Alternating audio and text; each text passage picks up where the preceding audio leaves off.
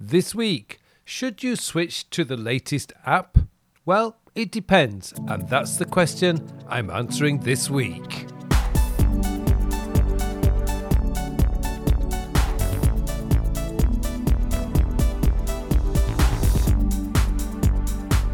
Hello and welcome to episode 140 of the Working With podcast, a podcast to answer all your questions about productivity, time management, self development, and goal planning. My name is Carl Pullein, and I am your host for this show.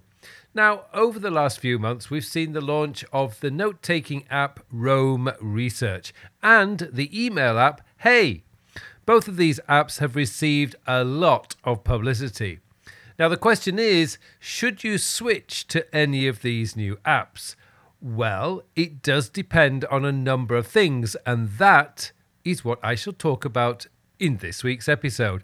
Now, before we get to that, I just want to give you a heads up that the 2020 Your Digital Life course will be launching very soon. It's a little later this year because I've completely re recorded it and updated it with the time sector system. Although this version is now the 3.0 version, anyone already enrolled in your Digital Life 2.0 course will, of course, get this huge update completely free. I know I'm completely mad, but for me, it's always about helping you to become better organized and more productive. So keep an eye out for the launch. It's coming very, very soon. Okay, it's time for me now to hand you over to the mystery podcast voice for this week's question. This week's question comes from Jazz. Jazz asks Hi, Carl. What do you think of the new Notes app, Roam Research and Notion? These new players look like they are taking over from Evernote. Hi, Jez. Thank you for your question. Now, every few months, I get a lot of questions like this on Twitter, and my inbox is inundated with app developers asking me to promote their latest offerings. And I think it is fantastic that these amazing people are working hard to make our lives easier. That said, though, app stores can be very dangerous places. You see, one of the biggest issues is people app switching every few months because the latest and newest shiny object in the App Store is offering to solve all your productivity problems. Now, let's get one thing straight first. No app, whether it's new or old, will solve your productivity problems. Ever. Full stop. You see, if you have productivity issues, it is not the app that is the problem. I mean, let's be honest here. As a species, we survived pretty well with paper based desk diaries and legal notepads for to do lists. The issues many face today are the exact same issues knowledge workers have faced for decades. It's not the apps, it's the system you use or not use. So, there are two parts to this. If you enjoy trying new apps and your productivity and time management systems keep you on top of your work, then that's great. Go ahead, play, research, and learn. It can be fun trying out new apps and seeing what they can do. I do that myself. Last week I played around with Hey, the new email app. And for those of you interested, it's not for me. I cannot send emails from my business email address, only my Hey address. So it's a non starter.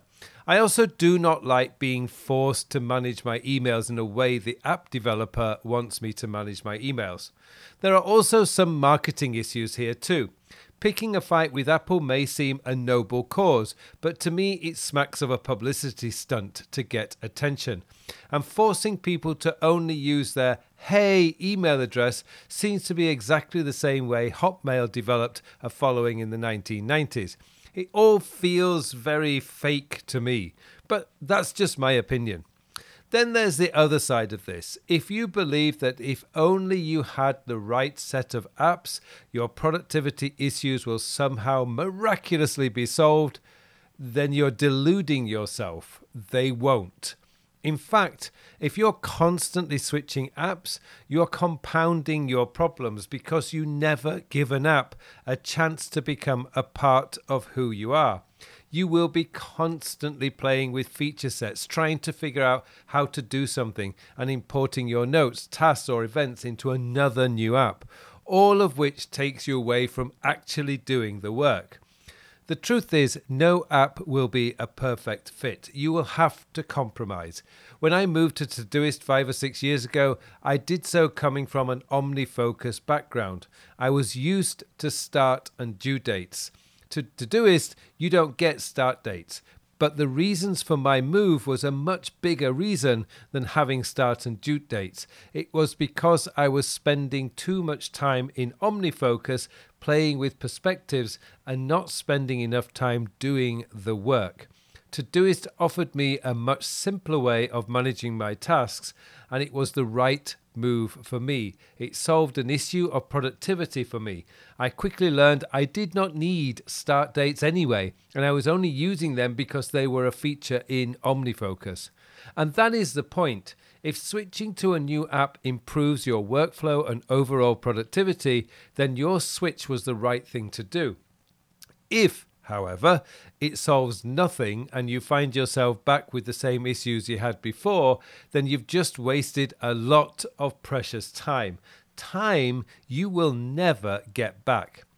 Now, with a Notes app, this is an interesting place for me. You see, the right Notes app for you depends on the way your mind works. I have clients who are incredibly creative and love to doodle in meetings. They love the feel of pen on paper. They think better in images and drawings and charts.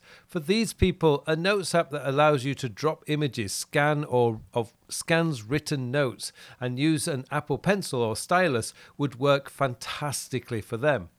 Then I have clients who think more linearly, prefer written outlining and links to connected ideas and notes. For these people, something like the new Roam Research or even Workflowy, OmniOutliner, or Google Docs works best. The right notes app for you depends on the way you think. The same actually goes for your to do list. If you're a visual person, Trello or Asana are likely to be the best for you. If you're more of a linear thinking, then Todoist or Microsoft To Do or Apple Reminders would work better. So, when it comes to choosing the right apps for you, you need to consider the way you think and work. The problem with constant switching is you never learn how to use your apps properly or build the all important trust. If you do not trust your apps, you are less likely to use them properly. The key to having a great set of apps is you instinctively collect everything into the app without thinking. I've used Todoist and Evernote for so long now, I don't need to think of the steps to get something into my system. It just happens.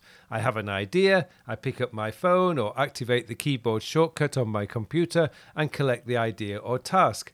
It's an automatic muscle memory reflex. This is great because I stay focused on what I want to collect instead of having to take my mind off that and try to remember how to save an idea.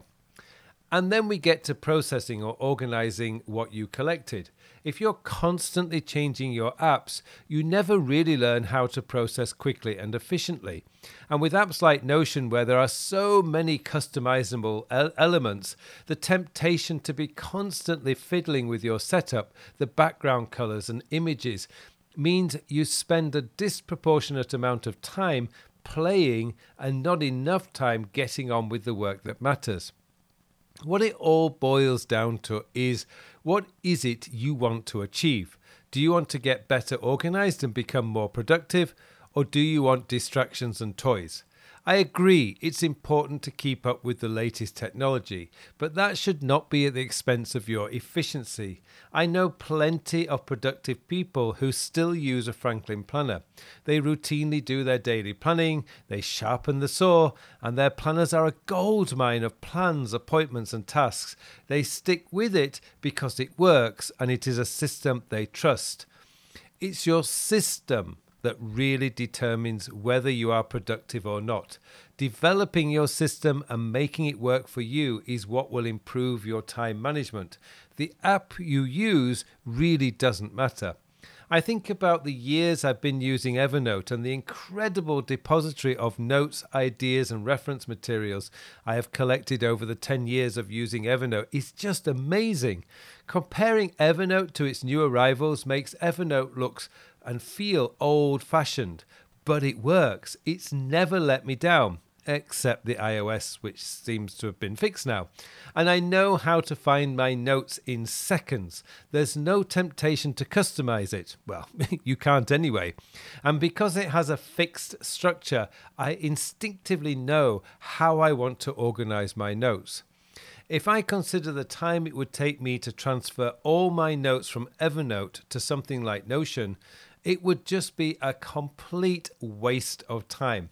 I'm sure Notion in many ways looks and feels better than Evernote, but the real question is would it make me more effective? And the answer to that is a resounding no. So why so while I did try Notion a while ago, I quickly realized it was not going to make my system better or make me more efficient. So the time cost involved in switching would not be worth the investment. So fix your system first. Make sure that works and that you use it automatically. Then find apps that work for the way you think, not because they look pretty or are the latest thing reviewers are talking about. All those reviewers will move on to the next thing in a few weeks anyway. You will never be able to keep up with them, and if you try your productivity, you will suffer. Just don't go there. Hopefully that helps, Jez. Thank you so much for your question. And once again, thank you to all of you for listening. It just remains for me now to wish you all a very, very productive week.